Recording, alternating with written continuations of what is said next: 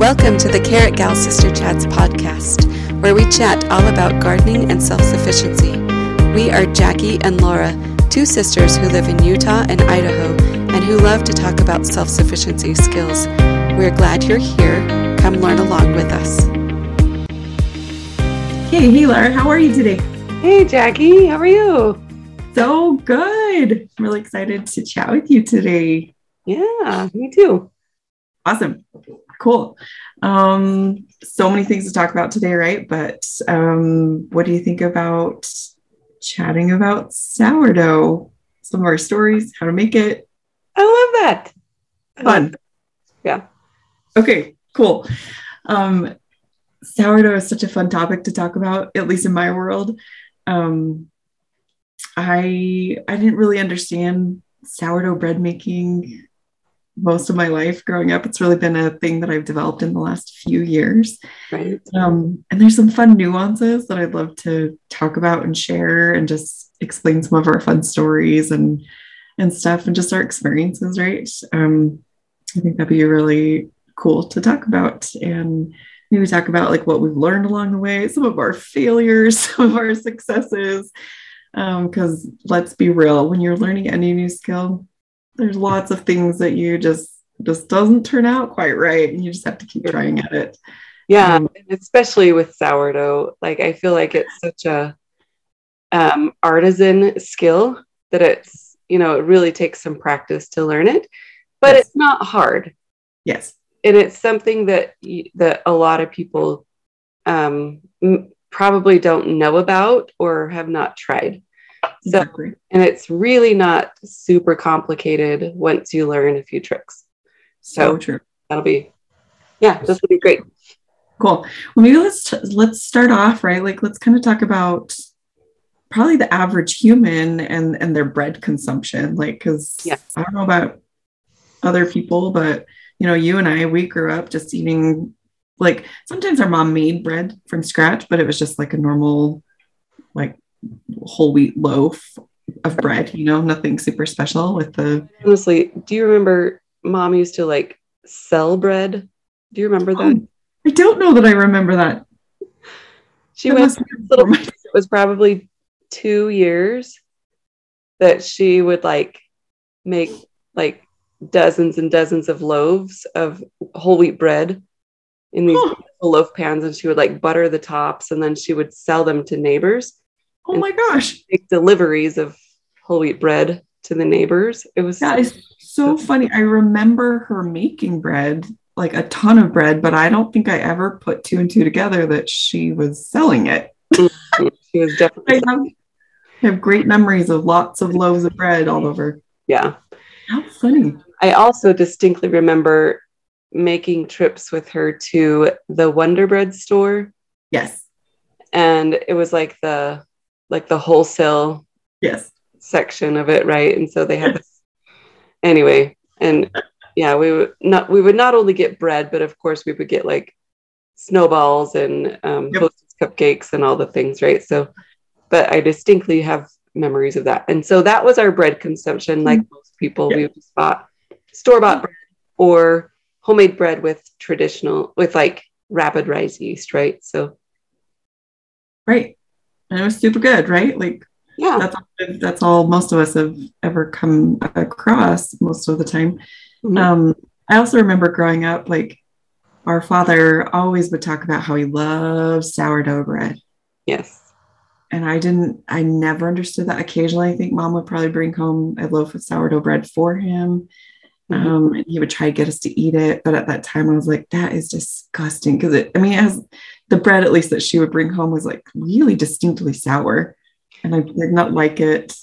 But he kept trying to push it on us all the time. I'm like that's gross. So i always had this like negative feeling towards sourdough bread my whole life mm-hmm. until i learned how to make it. And everything changed. So and how did you um, learn about it when you were older? Like what mm-hmm.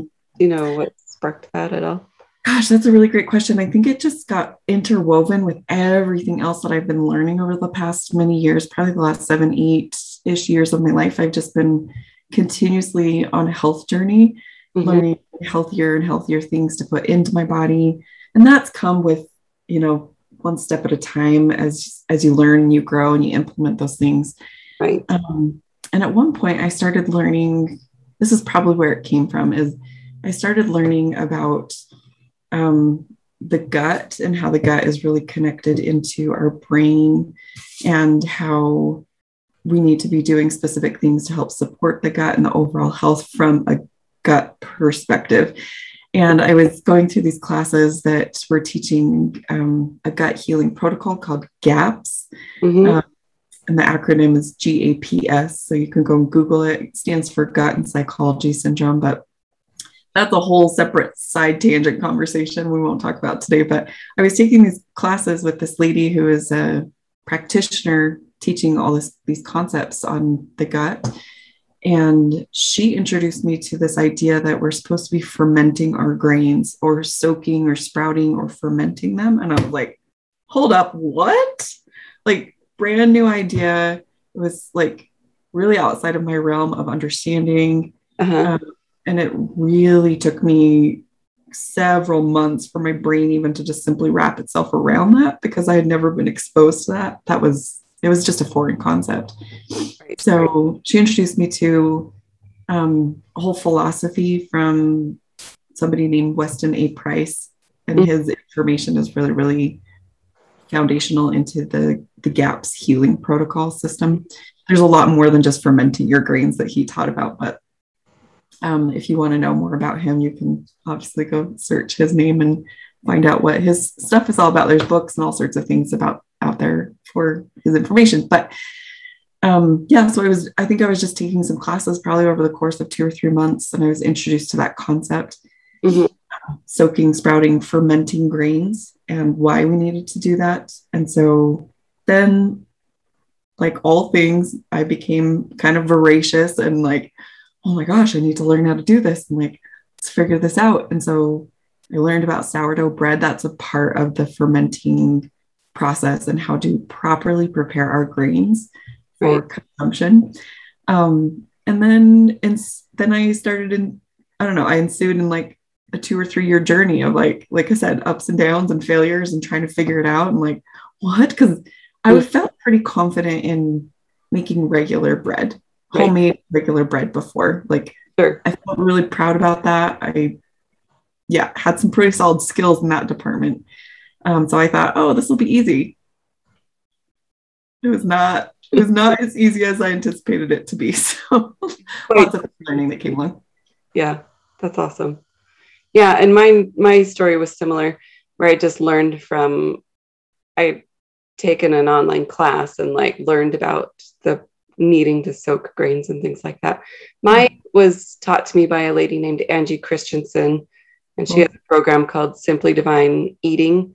And so you can look that one up too. She has really good nutritional things on that. So, um, yeah. And then I got into it as well and learned more. And again, I think I've tried multiple times before I had success and things like that. So it's a definitely a different beast than um, than like a, a yeasted bread that yeah. you put in dry yeast, right? So I wanted to share this book. This is called The Art of Baking with Natural Yeast, and it's by Caleb Warnock and Melissa Richardson. And um, she had a similar story where she would make um, traditional yeast, like, sorry, that's not traditional. She would make yeasted breads, and she felt like she was doing really well with that and feeding her family good food. And then she learned about sourdough and similar story. Like she, um, like it opened up a whole new world for her. And now yeah. she has this cookbook of not only bread, but other things you can make with sourdough, like like waffles and muffins and crepes and all these things. So yeah, so let's let's talk really quickly about because you said um, commercially or yeasted breads versus something. What else did you call it? Um, yeah, well, sourdough versus a yeasted bread. So the difference, difference there. Um, yeah, the main difference is that the um, sourdough is how people traditionally made bread for thousands of years, right? This is how people have always made bread. It's the only way that they've been able to make bread for all of human history until recently, when we've had factories and, and commercial um, production. They took wild yeast and they, ex- I think they extracted like one strain yeah. of it. Yep. They got that to grow quickly in a lab. And then, so they grow it out really fast and then they um, dry it. And that's what we use as yeast in our. Uh, so if you buy yeast at the store, it comes dried and it's like little granules, but they're alive. They're little yeast guys. So like little, you know, and that's what makes your bread rise. But you can make bread with that in like an hour. Yes. Versus a traditional sourdough bread takes 24 to, yep. to rise. Right. right. So the slow ferment is really what we're going for. The reason why it's better for our bodies is because all those things in the grains that are, I think they're called phytic acids. Is that right? Yeah. So they get broken down and like way easier for our body to digest because it's been pre broken down, pre digested yeah. by the yeast, like the full strains of yeast, not just one single. One single strain. Yeah. Yeah. And it usually takes on a sour flavor. It doesn't have to. Right. And then you can also add some sweetener to cut that the tang too. Right. So anyway, usually um, it's usually a little bit denser and chewier, and the crust is is um, thick and crunchy. So yes, yeah, it's more of an artisan type of bread. It's an artisan type bread. If you don't want to make your own sourdough bread, you can also go to like a Whole Foods or a, um, a farmer's market or um, like your local health food co-op, whatever it is, and you can find um, natural grocers, those types of stores, and you can find yeast. Um, sorry, sourdough bread, and you know that it's real sourdough bread. The only ingredients are flour, water, salt. They can add in other other flavors like rosemary or whatever, but if it only has those ingredients, then you know that they did it with a long ferment with just those ingredients. Right, because along my sourdough learning journey over the past couple of years, I was shocked to find out that, you know, they like a loaf of bread can be produced in a factory mm-hmm. and they call it quote unquote sourdough as long as they put in a tiny little bit of like those the sourdough things. And we'll talk about what actually makes a sourdough loaf a sourdough loaf in just a few minutes right? But um, if they put in some of that stuff to kind of sour the flavor of it or they put some like souring agents or i don't remember if it's citric acid. So they put some extra stuff in there. And things like that. Yeah, yeah kind of make it like a sourdough loaf right. um, to imitate it. Like it's kind of a cheat sourdough even though it comes out the same kind of flavor and profile and stuff but it's not a true right. sourdough. It really is back up to our stories right? Like mm-hmm. where we started learning about sourdough and the value of it because of the health properties.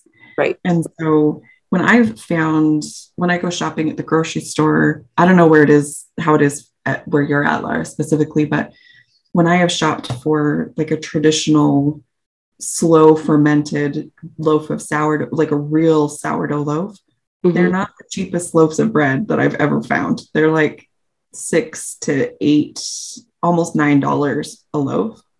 Six dollars is really cheap for me. Six to eight dollars is what I pay. yeah, yeah. So probably on average seven dollars, right? Comparative to a normal loaf of bread.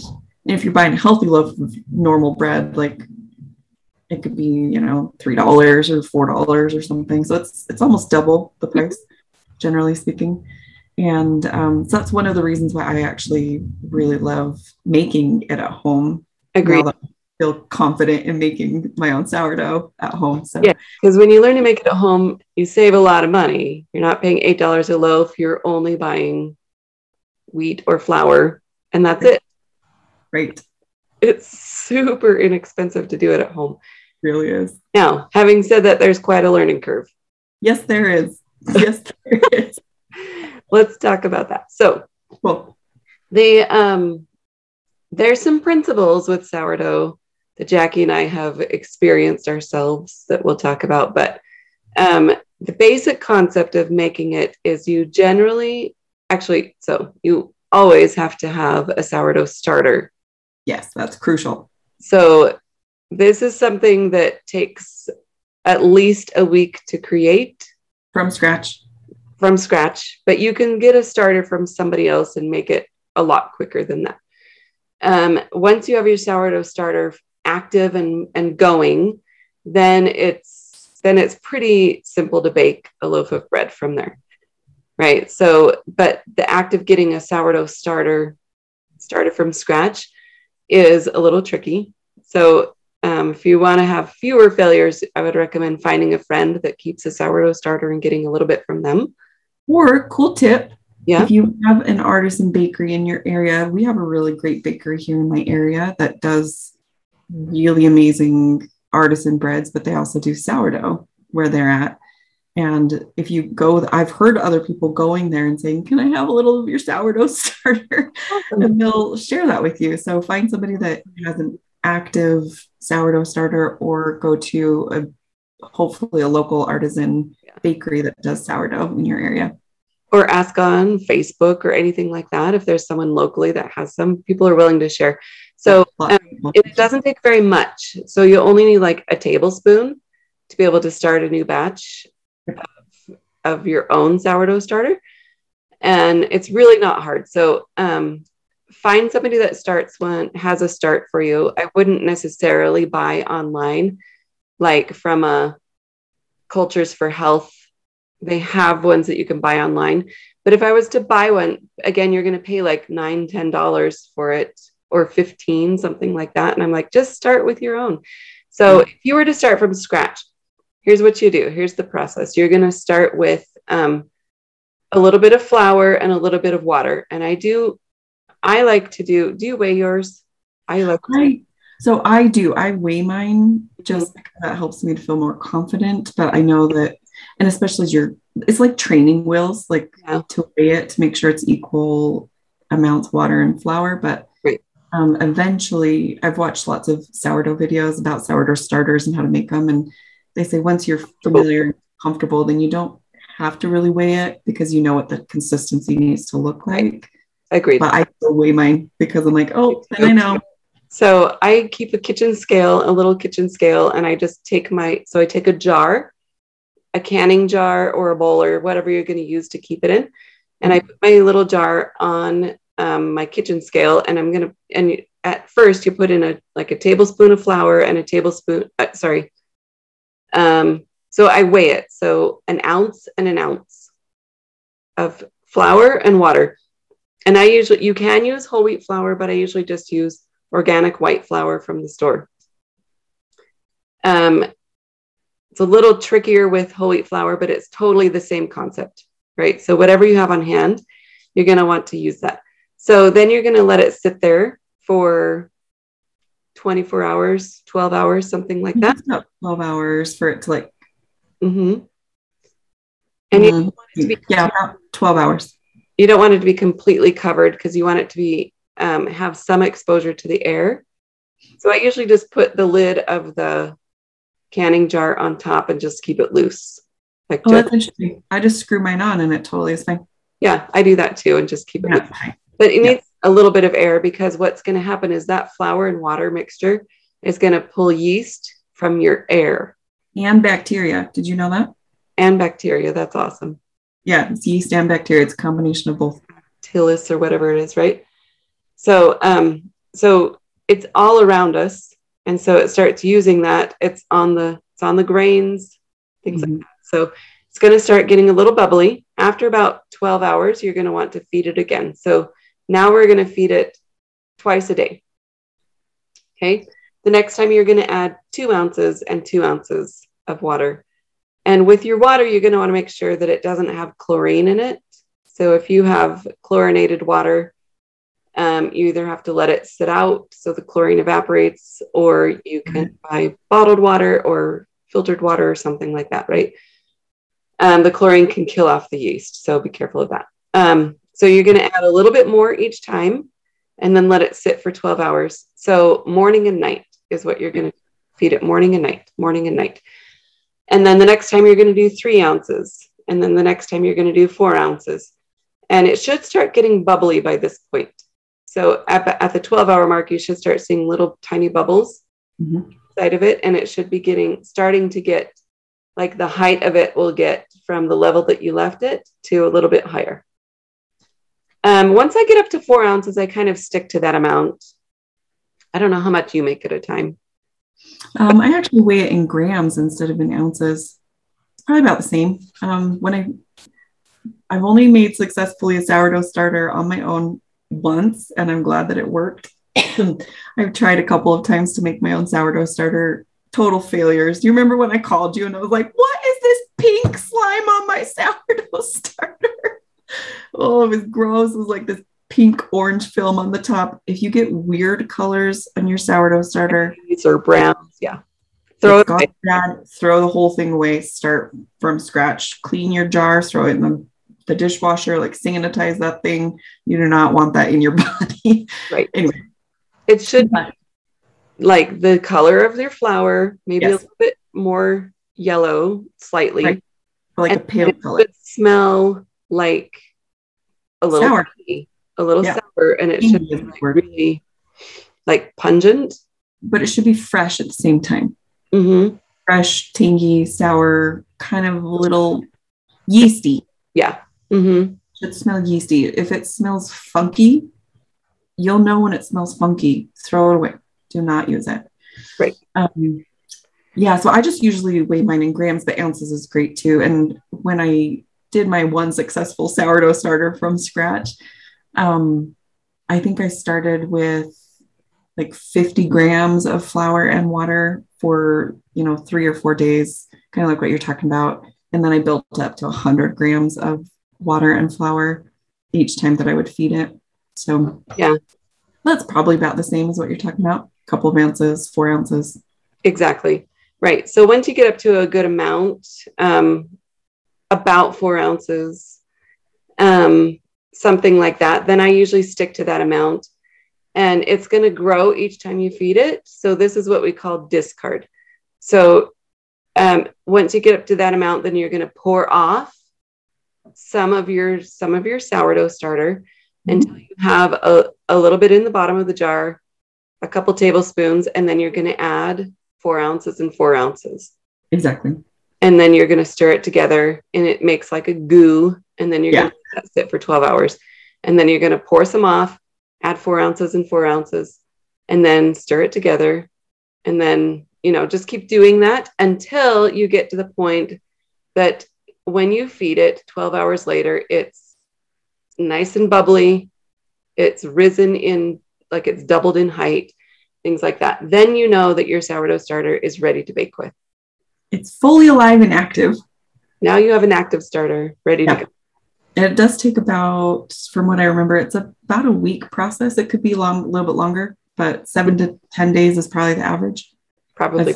Eating it twice a day, yep. discarding stuff. So, um, yeah. And then once it's ready, once it's fully alive and active, then you're ready to make sourdough bread.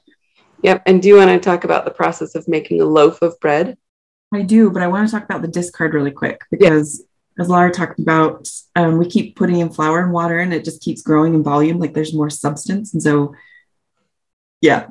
Um, book is love- full of um, sourdough discard recipes. So things yeah. to do with your discard. The yes. art of baking with natural yeast. And I'm just going to add in there too. Sometimes I get lazy and I just give it to my chickens they love it. That's great. Um, the other thing I do with it is I just dump it into a fry, like a like yes. a saute pan. Yes. I just it just creates a pancake shape, and I just yep. salt on top and flip it over when it's done cooking, and a really quick like take care of your sourdough starter and get yes. a little bit of bread in the process. So Absolutely. That's what I was just absolutely going to say that. So there's a bunch of recipes um, that you can look up for making sourdough discard recipes. Um, meaning it's just the the not so activated sourdough starter, but it's still fermented dough and it's still really good for you. Um, we just throw it into muffins, and I make English muffins with my discard. You can make pancakes, waffles, a whole bunch of really amazing things with your discard. But I also love making. I call them sourdough pancakes, even though it's not a real traditional pancake. Because it's more like a flatbread. Yeah, or like savory or sweet, whatever you want.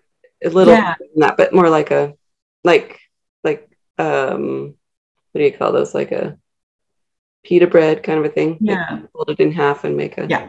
sandwich out of it. Right? So absolutely, that's what I love doing too. So there's endless possibilities with that. You can throw in anything you want into that, and that's just really fun. Like cook it two or three minutes on one side, and two or three minutes on the other side. Really quick, simple meal for you. So absolutely do not throw away your discard. There's lots to do with it. Um, sometimes I've actually, if I'm just being lazy, I just, as you said, lazy, you cook it. I'm like, sometimes I just throw it into a bowl, mm-hmm. keep it in the fridge until I'm ready to do something with it because sure. that's what I do. Anyway. It's okay to throw it away too. It's just, you know, ready to go. So if you get overwhelmed, um, this is something that I learned how to make a loaf with, and it was actually really helpful. You can see my notes on it if you're on YouTube. It's called Sourdough Online Baking School. Rise to the top, so you can look that up. And he has some really solid like videos. And this is a guy that really helped me understand. He has a whole process of like a check mark of when yeah. to do different activities for your yeah. sourdough. So feed it, feed the starter, make sure it's fresh and and strong, and then we do what's called an autolyse is the first step of making a loaf. And basically that just means taking flour and water. So you're going to make a whole bunch of it, not in your sourdough starter. You're just going to mix it together into what we call a shaggy dough and just let it sit and basically let all of the water absorb into the flour. Yeah, just hydrating your flour. Mm-hmm. And you let it sit there for a few hours or overnight.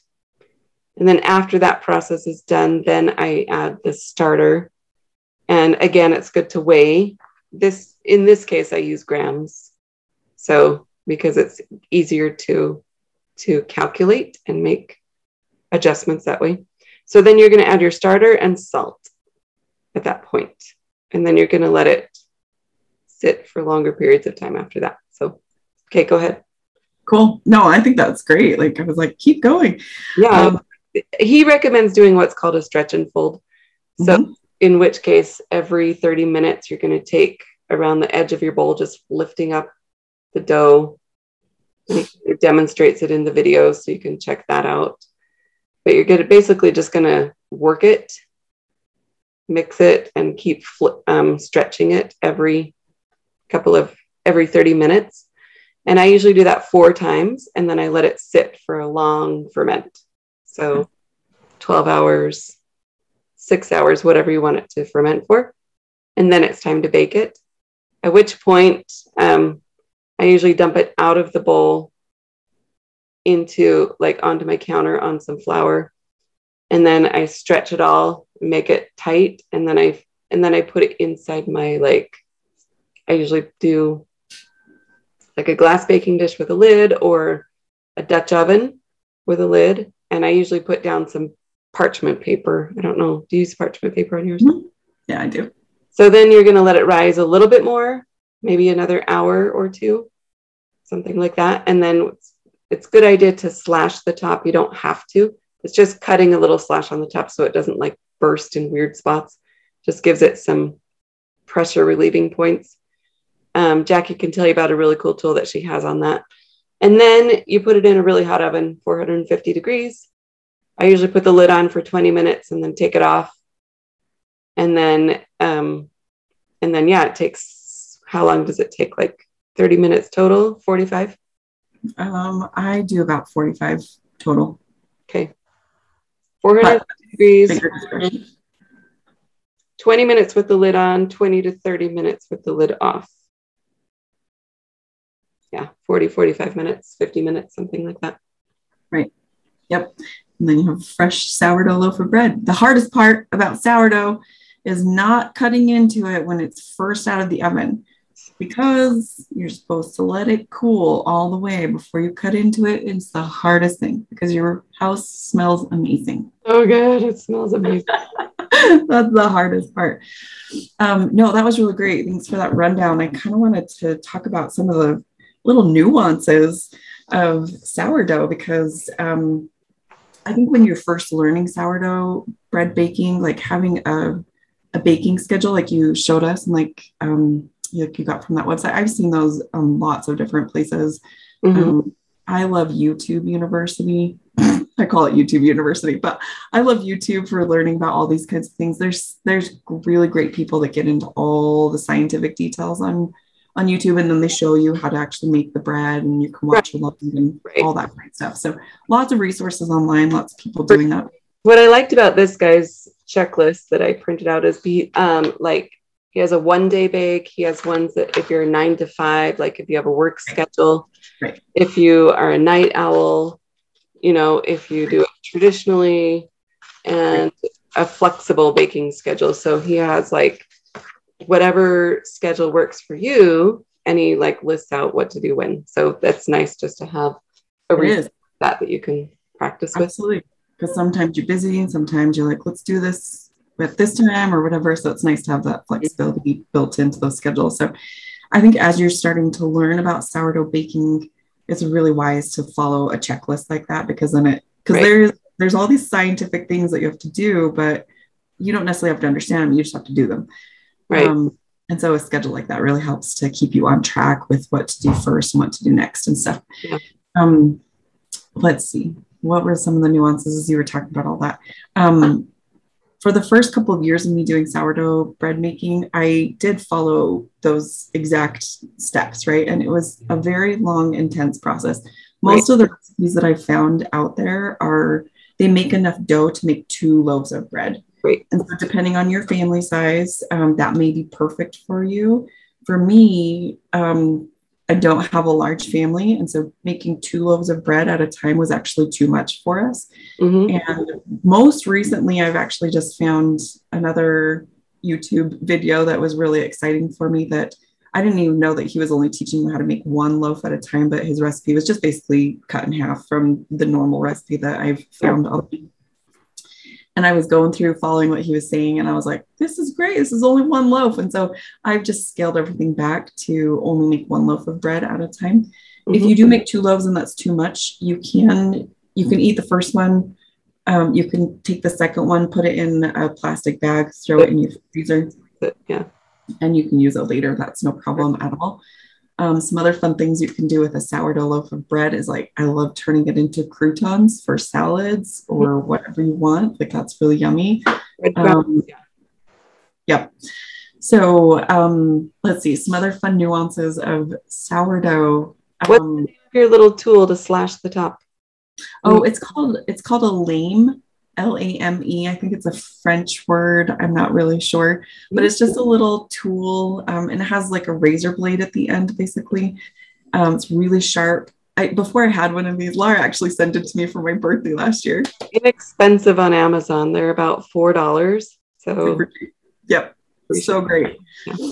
Um, but before I had that, I just used like a normal knife that I had, like a, a cutting knife, serrated knife to yeah make those cuts in the bread at the top. And like That's, you said, mm-hmm. it's not required, but if you don't cut your bread, then your bread, while it's baking in the oven, may bulge in weird places, meaning it's going to the because what happens when you're baking your sourdough the moisture that's in the loaf has to come out it creates steam and you're just creating like a steam vent basically when you're cutting it you can make beautiful patterns on your sourdough loaf but it's not required. Just make one cut so that the air can come out. And it helps to create what we call oven spring, which makes it really rise big and yeah. tall and just lovely. Um, so that's fun. Um, like she's talked about, there's lots of cool ways. If you don't have like a Dutch oven at home that you can bake your bread in, that's totally okay. Mm-hmm. Um, if you have a pizza stone or like a baking stone in your oven, that's really great to cook it right on there. I have seen um, if if you don't have some like a like I said a Dutch oven or a fancy like sourdough bread baking thing to put in your oven. Um, like she said, you can either just put a glass bowl on the top or a stainless bowl on the top of your loaf of bread mm-hmm. to kind of create that steam capturing system. And yeah. then I've also seen people um, just also stick like a, a little bowl of water in your oven to kind of create that steaming right. action as well. So just some fun little nuanced yes. things. And it's okay if you don't have those things too. It'll bake fine without. It just won't have that like super thick, crunchy crust. Yeah. So it'll taste Absolutely. Absolutely. The yeah, spot on, spot on thought. Um, another couple things that I've seen as I've watched a lot of sourdough bread baking videos is a lot of the a lot of the people out there say to like to sh- as Laura talked about like shaping your final loaf of bread before you bake it for the last like hour or two. Um, a lot of times you see in these videos that they have these um, what do they call them? Proofing baskets. Mm-hmm. And sometimes they're just round, sometimes they're long and oval like this. Um, and they have like a cloth interior right. and they have little ridges in the basket. So it makes this really beautiful pattern on your sourdough loaf when it comes out. Not required. I definitely don't own one of those yet. I want one. Mm-hmm. Hasn't happened yet. So we'll get there eventually, but um, not required. I just use like a medium sized Pyrex glass bowl to shape my bread to let it proof in there. Mm-hmm. And I put a little tea towel in there as I'm putting my bread loaf in. Um, mm-hmm. One fun little trick I sourdough it's just my um, like just on just proof mine in my Dutch oven, like with the bread. Oh. sorry, not with the bread, with just the um, baking. What is it called? Just the paper, parchment, parchment paper. So I just put parchment paper and just proof it in there. Huh. So I don't proof it. I don't proof mine upside down. I just shape it and stick it in there, and it works too. So, well, see, these are fun new nuances. I've never done that. I've always shaped it in a bowl, so because that's what I was told to do.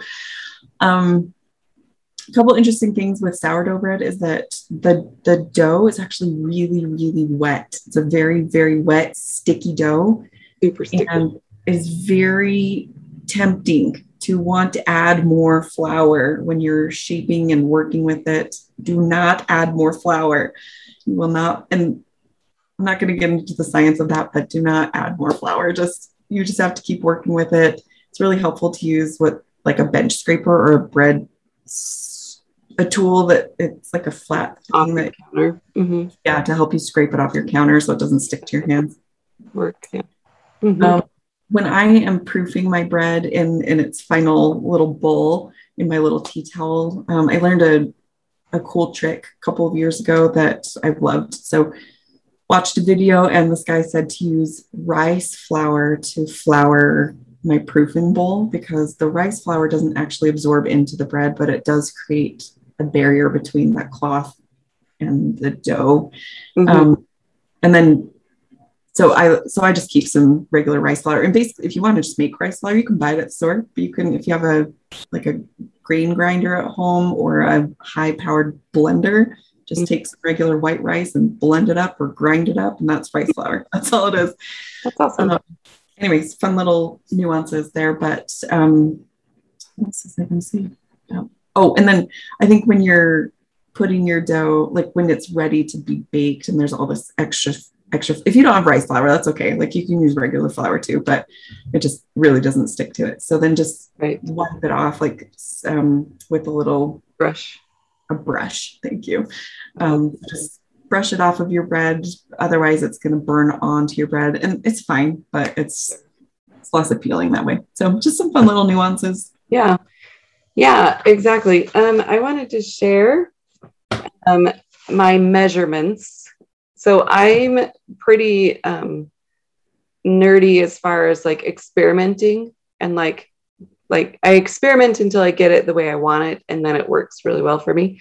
So when I bake a loaf of sourdough bread with white flour, um, here's my ratios, and this is what we call um, baking. What do you call them? Baking ratios when you use grams? Is that what it's called? No, so there's pers- like baker's percentages. Percentages, yeah. which is not about the grams. They're just measuring in grams. So percentages is like the total volume of all the ingredients equals 100% of everything that goes into that recipe. And then it breaks it down into like, if like the recipe that I have in my head is 12 grams of salt for like 375 grams of flour and like 175 grams of water or something. So your salt ratio is going to be like 2% of the total overall volume. Mm-hmm. And the water is going to be like 75 or 80% of the total yeah. volume. I don't know what really complicated in stuff. So I'm just going to give my ratios of what works well for me. And it ends up being a 3% salt ratio. Mm-hmm. So that's what I like. I like it a little bit more salty. But, um, and I think it's been a while, but I think this will make two medium sized loaves.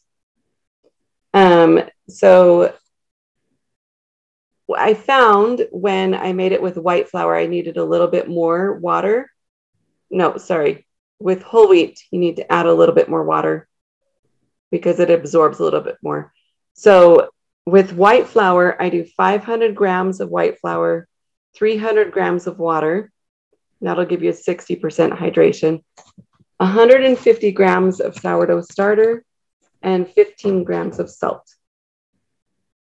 Huh, so that's so a really, really nice white flour to, white flour sourdough loaf.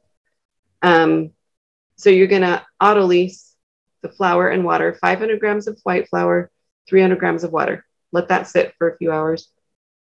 Then you're gonna add 150 grams of, of your sourdough starter and 15 grams of salt. Um, if you're making it with whole wheat flour, you're going to do 500 grams of whole wheat flour, 350 grams of water, and then the same amount of starter and salt 15 grams of starter, uh, sorry, 150 grams of starter, 15 grams of salt. So, anyway, I just keep that on my little sheet.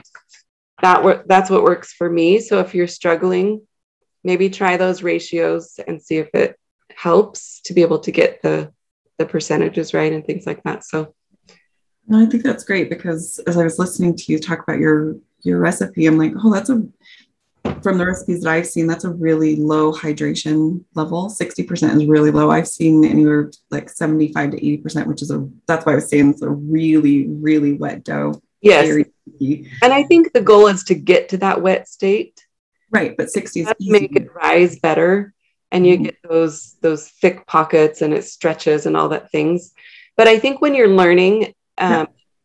This will help a lot because right. it will be not gooey and sticky and like falling apart right you'll be able to mm-hmm. work with it a little bit better and it won't be quite so messy and anyway so as you're learning it might be easier to work with that ratio and the goal is to work to a wetter ratio more right for sure. Right. So I think that's a really good intro recipe. Yes, um, for sure. Help it be a little bit easier of a transition for you. So, um, no, I think that's great. And there's there's lots of different ratios out there. So Laura said that she likes a little bit saltier of a dough. Mm-hmm. Um, that's great. Like once you start getting a little bit more familiar with this, you'll learn, like she said, the you whole week. 12 grams of salt or 10 grams of salt, right? So Right. And it can be at your discretion. You can follow the recipes, you can test it out, see what works best for you, yada, yada, yada. Um, I want to full circle back really quick as you talked about how you, right, feed, how, you, how you fed your sourdough starter at the beginning with only white flour. Um, I wanted to comment on that, and then I forgot as we were talking about white and wheat flour for your bread. Um, I was so confused. For right? Yeah, I have. Um, I've used lots of different grains actually maybe not lots, a handful of grains. But I was really confused because as I was creating my own sourdough starter, I was like, everything out there just said feed it with white flour. And I was like, okay. Um, so I did. But then I wanted to know if I could feed it with other things. And it was so confusing. Like, can I feed my sourdough starter only what I started it with? Or can you tra- like change the flour and the type of grain and all these things? And I've learned like like we keep saying, the first initial growth, like the learning curve is a little bit steep. So don't mess around with things at the beginning. Just stick with one flour while you're learning this process. Right. And then you'll ease into it and get more comfortable and relax and start figuring out what you can and can't do. Um, but I have switched the flours that I've used with the same sourdough starter and it is totally fine. So one day I do white flour, one day I do rye flour. It really, really loves rye flour. Right. So I just actually buy organic whole rye grains and then I grind them myself so that I have fresh flour at my house. But um, Hmm. it really loves rye flour and it goes back to the types of bacteria and yeast that are available to it. Funny thing is, is that when you feed your sourdough starter more of a whole grain kind of kind of a grain, there's actually more diversity to feed your sourdough starter. And so it actually gets bubblier and goes crazy faster than it does with white flour. But the white flour is much easier to kind of watch and cultivate at a it's it's just easier to I think control, even though we're not controlling it. So Okay, cool. fun things, right? But like not required to switch your your flours. Um, but when it comes to like creating your sourdough bread, you can use multiple types of flours. Yeah. your- Right. It just depends on what you want the end result to taste like. If you don't like rye flour, you don't like these other types of flours, don't use them. Like it's great. Right. So Okay, cool. Um, anything else you want to talk about? I was just going to mention that there's a, a recipe on our website called on carrotgal.com. If you go to the recipe section of that, there is a recipe for sourdough pumpkin waffles. One out. It uses your discarded sourdough starter. So check that one out. Um, So if you start today with your sourdough starter from scratch, in three to four days, you should be able to make these pumpkin waffles. Yeah, and they're yummy. They're really tasty. So um, there's that one, and then the we have a Facebook group that that we that you can come join us in. And to get to that, you're going to go to carrotgal.com slash chats. And there will be a link there to join our Facebook group. So we'd love to hear about in there, like if you make sourdough, what your experience has been, like teach us some tricks that work for you.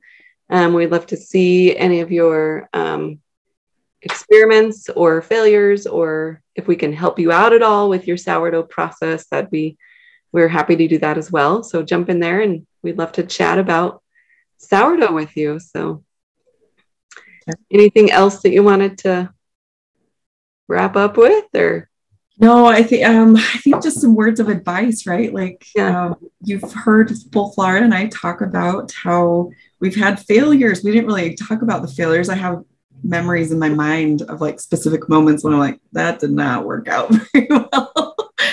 and you try again. So um, just keep trying. Were like they didn't rise at all. They were just Mine too. uh, were like pancakes. It was, yeah. But then you learn. You learn what to do, what not to do. learning. Keep making sure that your um, that your starter is fully active is super important. I think that's Yes. critical pieces is That is one of the most critical pieces because good rise before you begin baking. So yeah, if you keep your starter in the fridge, I- when I don't want to feed it so actively, I just keep it in the fridge and I just feed it once a week. Yeah. Dump some off, we feed it once a week, put it back in the fridge. But that's in a um, semi dormant state. So if I want to bake with it, I get it back out and I feed it for a little while be- and t- to get it active again. So um, that's a little tip you can do if you're getting tired of feeding it all the time. yes. Not Uh, required. So yeah, but make sure that your starter is fully active before you begin baking with it. So Absolutely. That is crucial. Yes. Lots of fun little nuances, but um, it's a really exciting and rewarding process. It sounds weird to say that, like, because it, from my experience, it does from start to finish, it really does take about 24 hours total. It can be shorter than that, but I like to leave my dough overnight in the fridge just to kind of do its long fermenting process. right. and I can sleep and not have to worry about it. But um, but it does. It's about a 24 hour process. And and right now where you're at, it may sound kind of funny to think about the joy of it taking 24 hours to bake a loaf of bread or two loaves of bread for your family. But there's so much joy when you put in most of that 24 hours is hands off work, by the way. It's just sitting and doing its thing Mhm. um, but it does take a long time and but there's so much joy in it. So it's incredibly fulfilling to make yeah. your own loaf of sourdough bread. Mm-hmm. Yeah, yes. I like to do mine. So this is how I typically do mine. I like to feed my starter and and make my autolyse, which is just mixing your flour and water mass the night before I'm going to bake. So I like to make make mine at night, feed my starter and mix my flour water. Let that sit all night long. The next day, then I combine my my mixture with the sourdough starter and my salt in the morning. In the morning. So when I get up in the morning, it's ready to go. I start mixing it and then I mix for a few hours, stretch it, and then by dinner time, then I'm ready to let it um, um, proof, and then I bake, and it's usually done by nine o'clock at night. So that's a process that works for me right. because I'm home during the day, but um, it might not work for everyone. So, right, right, yeah. So lots of ways to do it, but um, find a great schedule online. Um, there's awesome options. Just Google it. People have downloads that you can find all over the place. So um, get some resources, just try it out, give it a go, get some education, watch some videos, and come share your experiences, failures or successes with us in the Facebook group. We really love celebrating sourdough bread baking. So, yes. Okay. All right. We'll talk to you next time. Sounds good. See you guys. Okay. Bye. Thanks for listening to this episode of the Carrot Gal Sister Chats podcast. We invite you to join us in our private Facebook group to continue the conversation. You can find the group by clicking on the link in the show notes or by visiting carrotgal.com slash chats. We love to answer questions and see pictures of your gardens and other self-sufficiency projects that you're working on. Come join us in the group. Thanks for listening.